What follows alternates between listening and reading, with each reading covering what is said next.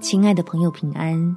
欢迎收听祷告时光，陪你一起祷告，一起亲近神。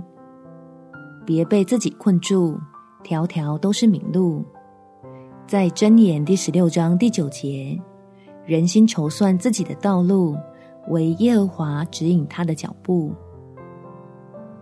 倚靠爱你的天赋前进，就不用怕走错路，因为他有能力挪开困难。也有办法填平沟壑，更是用笑脸帮助寻求他的人，乐意施恩加力给需要的人，使我们透过抓紧十字架的盼望，认识他是赐人平安的神。我们一起来祷告：天父，我实在不知道该怎么走前面的路，求你来帮助我，因为我身上的缠累太多，背负的担子太重。几乎没有试错的成本了，导致走到这一步，迟迟没有勇气下决定。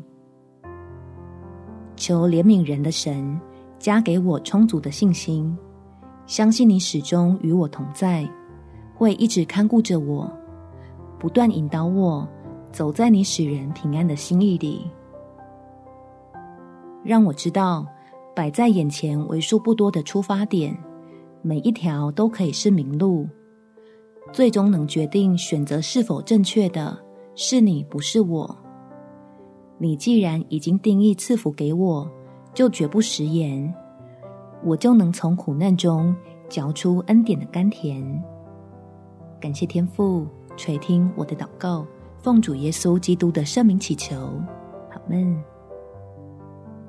祝福你，在神长阔高深的爱里。有美好的一天。